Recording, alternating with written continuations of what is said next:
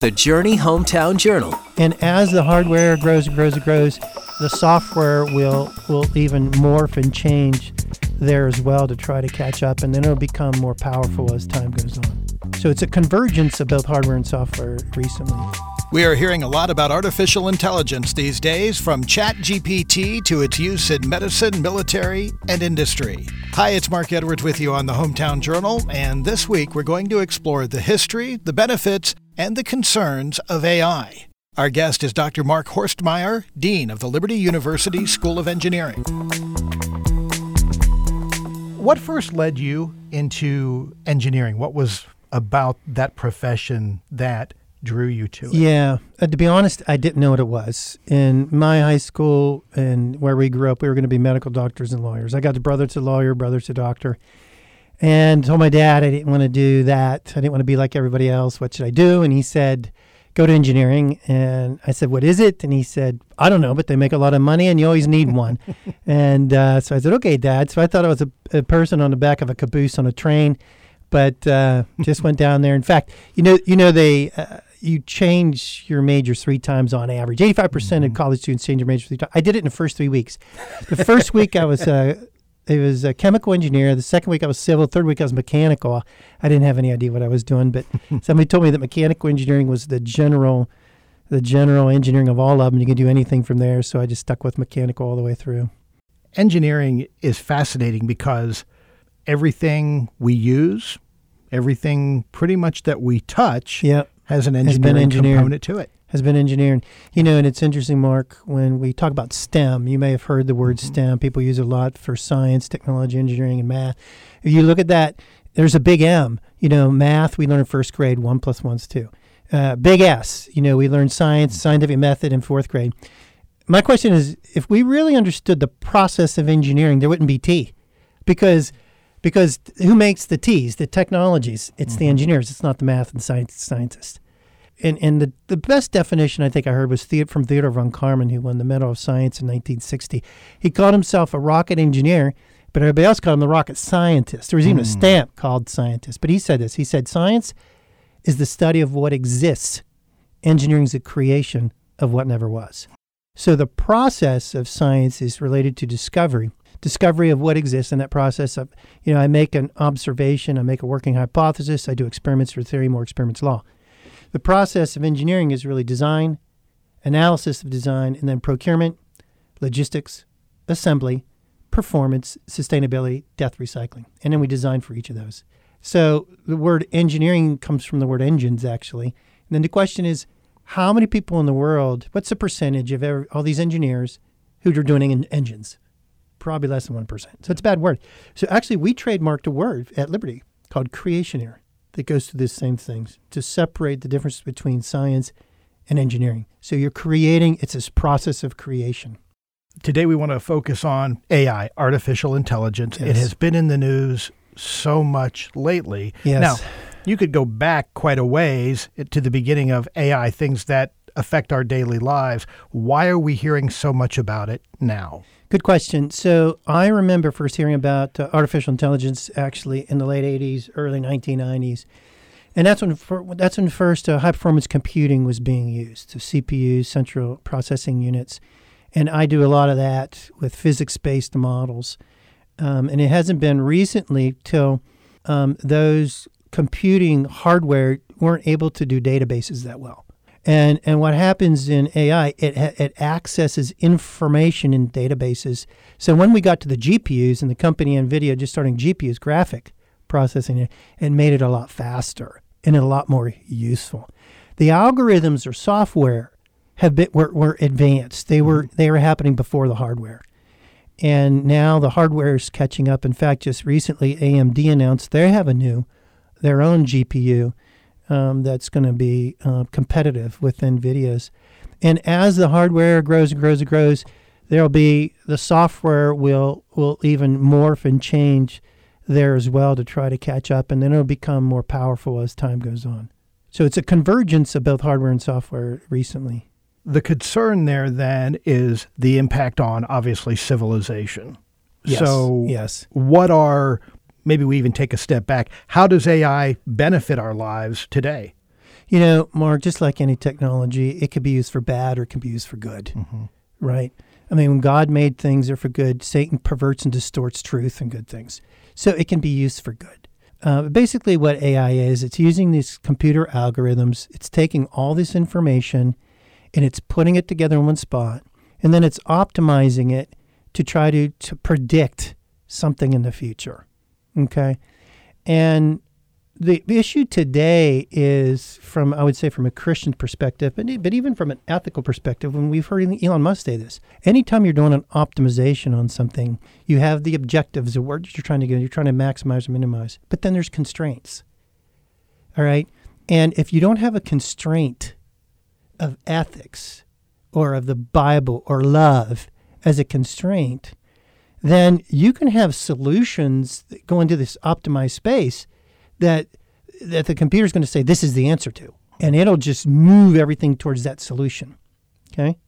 So let me give you a, a real good example and and this is what i think elon musk has been worried about. If the solution is okay i'm to minimize the amount of uh, terrorist activity on on the united states and i'm going I'm going to get rid of terrorists okay so that that's an objective I'm, I'm trying to, to minimize. And so that's the, the answers are driving that. But if I don't say I'm not allowed to kill anybody to get to that point, the solution may be I have to kill these five or six people just to get to that terrorist. So there's no constraint, ethics constraint on that that needs to be. And I think that's his concern. But the breadth of AI could be used for many, many things. And it is right now today. I mean, you may, if you're on Facebook, if, if you're you know, have your own accounts or whatever. They're monitoring your activities there. And what they're doing is they're taking that activity, eh, all those activities as a database, and every piece of information in a da- database, and they're projecting what you would want next. That's why the commercials or infomercials you get are, are projecting what you've already, your history has been showing that you had interest in. You see that? So it's that same kind of thing. Dr. Mark Horstemeyer, Dean of the Liberty University School of Engineering. And today we're looking at the use of AI, artificial intelligence, and its impact on our lives. We'll have more of the Hometown Journal in a minute. Looking for that sweet album art for some of your favorite songs? Want to know what music played recently? Or wanting to support the journey and help us share the hope of Christ? Maybe you just want to take the journey with you wherever you go. There's a simple way to do all of that and more. Download the My Journey FM app today, wherever you get your apps. Now back to more of the Journey Hometown Journal.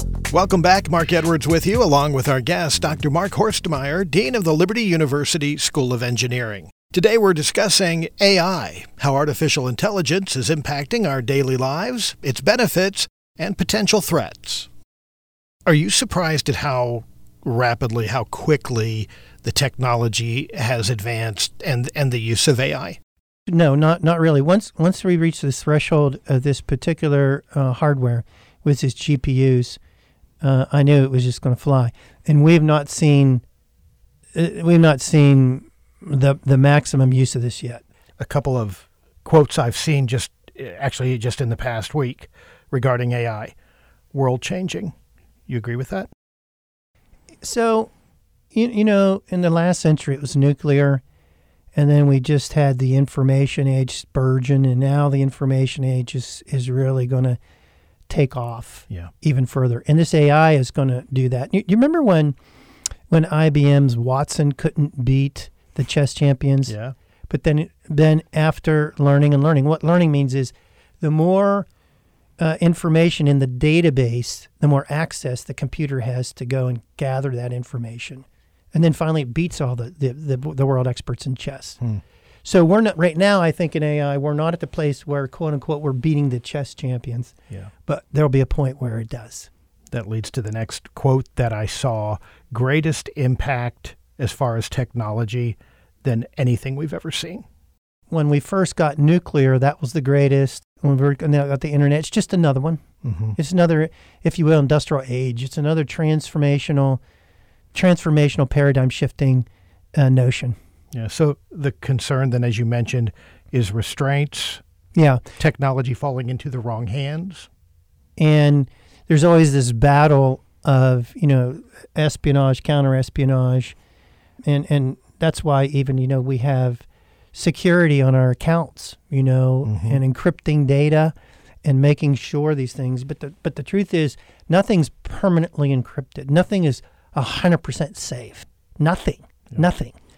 And you know, when you think about like our money exchanges, you know, I, I was at a conference a couple years ago, and they were talking about we can make our money exchanges so much faster now. Well, to me, that's a red flag because it makes it easier for somebody to steal it.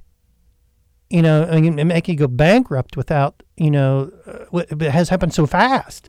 You know, you have to encrypt these things. You have to be uh, really thoughtful about your encryptions, multiple encryptions, and and not reach any patterns. But but the computers are fast now. Even even trying to figure out like AI figuring out encryption schemes. Mm-hmm. Yeah, and predicting then what your next uh, what your next password code is, and da da da, and then searching them out. So, and and again, the hardware is there now. So so we'll start seeing these things really take off even more. It's so many areas of our life. Um, I, I just saw a thing about a, a Chat GPT uh, Jesus thing I was going to ask you. you know, that, yeah. where, you know, they, they try to have Jesus's voice and that sort of thing. And, and, you know, who knows what his voice was, right? I mean, uh, but then you're getting pictures from the internet. You, you could actually look at him and, and they're morphing him into a three dimensional uh, structure. Actually, that could be used for good as long as it's all biblical, right? If the database is the Bible, right? And it's constraining just to the Bible, and then a, question comes up and he's answering just the Bible. That's that's a that's an answer of saying, hey, it could be a good use. You know, of course, we don't want to make an idol, right? We can't worship that Jesus that's made up right there. Uh, we have to do the real Jesus. But but then again, you know, there's good things it could be used for. But as long as there's good things, what's going to happen? The devil's going to pervert, distort, based on the pride of man, the selfishness of man, and people are going to use it for bad. How do you, as a dean, a professor, an engineer, communicate that? It's it's a good question. It's it's just like any technology. So in, in Genesis 1, 28, when God commanded each of us to rule and reign on the earth, and I tell the students, God makes you rule and reign. And what does that mean? It means to, in, in the engineering sense, creationeering sense, it's to, God says, Proverbs 8, 12, He gives us knowledge for witty invention. So revelation comes from Him in terms of understanding this. So God gives that to somebody, right? And then it's it's up to us as humans to take that revelation. And Deuteronomy 8:18 says it's your creator that gives you the power to make wealth. Then to take those ideas to create these companies to make wealth, to serve other people, to help other people, for mankind to rule and reign. And and so so when we engineer something, we create something that's useful. A car, you know, a car can be used for good, mm-hmm. right? Uh, when we have a computer, computer can be used for good. Well, both of those can be used for bad. So we're just trying to say redeem, restore, and renew the culture, bringing the kingdom of God and the kingdoms of men, and no, no matter what we're doing. The same with AI. You know, I, one of my PhD students, former PhD students, is now a leader in Google in in in Europe. A very strong Christian man, and one of his groups is overseeing some of these AI things. You know, and trying to use it for for godly things within inside Google. Okay, we we can't be ignorant of Satan's devices, as the Apostle Paul said. Uh, on the other hand, we can't say AI is evil and wrong. One of the the uses of good that we see is in the areas of simulation. The benefits that that can bring to different industries. I, I've seen examples already in the medical profession. Yeah, exactly. that's been able to help train students, train doctors. I, I think in the medical field, it might have its greatest potential, and I hope it really does advance before I get to even few more more time goes by on my than this body. so that's what my hope is. But I will tell you this. So I was uh, we were developing a titanium, aluminum, vanadium atomistic potential with our physics-based atomistic models, and and it took uh, because you're having three elements, and Ti 64 is a main uh, aerospace alloy used in planes, jets, and all that sort of thing. And it took us two years to to to get the the constants right, to get that right. We published it, but two years just to get the model. Well, we did this uh, machine learning uh, optimization algorithm, which which are basically fundamental codes used in, in artificial intelligence. It took two weeks. And we're like, wow, how could it this be so fast? This is unbelievable. And what's really strange, see, I, I always had this doubt of it because it's not physics based. Mm-hmm. It's just taking current data and and it's making a decision. And again, decision theory is a mathematical thing that. And, and by the way, we all apply this, right? In the numerator, we put benefits, benefit. In the denominator, we put risk, right? And we make a decision. You know, you young men, I say, I told my son, I said, okay, you want to take that girl out. What's the benefit? In the numerator and you quantify what's the risk in the bottom. Oh, she rejects you or whatever, you know. And so you make a decision based on that, right? It's a decision theory. So that's the fundamental idea behind it. Well, but is it physics based? Well, it actually created the mathematical fundamental form of the physics. Shocking. It was shocking to me, Yeah. to be honest. Hmm. It was just shocking. So then you say, well, there was enough data in there to show of what the mathematical model, the mathematical representation should be. And all it did was just gather all that and make the mathematical fit, basically. So now we're 17 years later. I bet if I went back at this, I bet the database is much bigger, and you and you start getting to what the physical model should be, if you will, and it, it sort of gets it. So it becomes more exact. It becomes more exact, and this is what's going to happen over time in the different fields. Some of these fields in social sciences, whatever, they're not physics based, right? Right. He says, but what if you get enough information in the database, it'll start predicting things more accurate. So the uncertainty band decreases. The uncertainty band is is the band that you're predicting that that because of uncertainties you could have complete different answers outside of the norm. It's the variation of, of the mean value effectively. And what's going to happen is more information is getting in there, the uncertainty band decreases, it becomes more accurate, more predictive. You're listening to the Hometown Journal, and this week we are discussing a topic that is very much in the news artificial intelligence. Our guest is Dr. Mark Horstemeyer, the Dean of the Liberty University School of Engineering. When we come back, we'll share some of the projects the School of Engineering is involved in and how they're training the next generation of engineers. Looking for that sweet album art for some of your favorite songs? Want to know what music played recently? Or wanting to support the journey and help us share the hope of Christ? Maybe you just want to take the journey with you wherever you go. There's a simple way to do all of that and more. Download the My Journey FM app today, wherever you get your apps.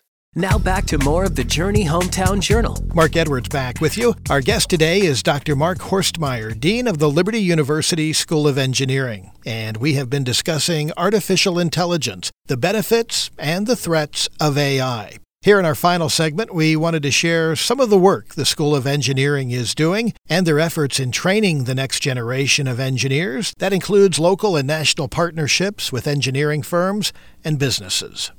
When I started in uh, January 2019, we had 400 students, and we've essentially doubled uh, every two years. It's my just finished my fourth Wow. year, so we're about 1,600 students now. And um, the two uh, deans before me, uh, both were computer science computer scientists, and there was engineering was tied together with computer science, and they did a great job. But they, but they weren't engineers, and they didn't have the, the vision for engineering like, like I did, and, and the background in in uh, engineering.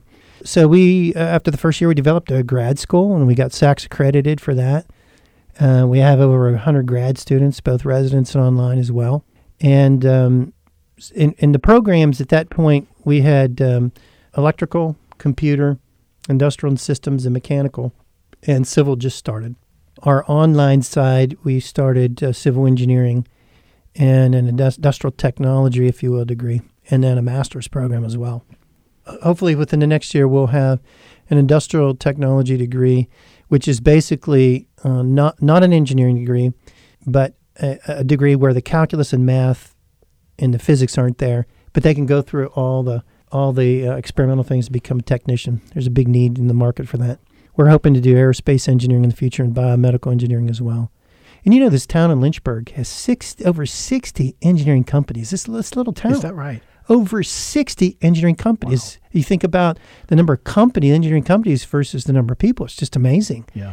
So I'm trying to integrate. I'm meeting the CEOs of the companies, trying to integrate with our students, with their needs and that sort of thing, and trying to grow that. And it gives an opportunity for cross research, cross application. You mentioned uh, your vision for one day having an aerospace engineering program. Liberty has an aviation program. That's right. That's right. Aviation and and now they don't take calculus or Right. you know physics and all that sort of thing. And, but even the biomedical is a, is an integration of the health sciences with the medical school as well. Um, so there's some really really big ones there. I, I have, uh, you know, nuclear in this town is big. The two largest companies, right, are, are nuclear, BWXT and Framatome, and two of those uh, leaders are in my on my board, engineering board. But it's it's kind of funny. They they didn't want uh, a major in nuclear engineering. They just because ninety percent of their people they hire electrical engineer, mechanical, materials, the people are already doing. So, uh, but but that's something to keep in mind in terms of the automation, the robotics, the nuclear going on in this town. I'm an auto racing fan, uh, so I was fascinated by the partnership with Hendrick Motorsports. The, the students made it up there to uh, the Michigan race Yeah. a couple weeks ago. Did a great job, and you should come out and see our, our car, our vehicle. It's to. running now. Uh, yeah, Rick Rick Hendrick has been uh, very generous in his support of our team. Um, Alba Colon, who's his lead engineer, lead design engineer, she's on our engineering board as well, and she also serves on the Formula SAE panels, and, and she was supportive uh, of our team. If our students need uh, advice, they go down to Charlotte and they spend time to help them with them. That is Dr. Mark Horstemeyer, Dean of the Liberty University School of Engineering. We've been talking about how AI, artificial intelligence, impacts our daily lives and the potential benefits and dangers for the future. In that last segment, uh, he was discussing some of the partnerships the school is developing both locally and nationally with uh, different companies and engineering firms, including the Formula SAE team uh, that is supported by Hendrick Motorsports. They're very much involved in the research and development of that project. To find out more about that or the School of Engineering at Liberty University, visit liberty.edu. I'm Mark Edwards. Thank you for joining us for the Hometown Journal. You've been listening to the Journey Hometown Journal. If you're a part of an organization or know of one in the communities we serve and would like to be considered as a guest, please make your request at myjourneyfm.com. Email office at myjourneyfm.com or call 800 424 9594. The Hometown Journal is a presentation of The Journey,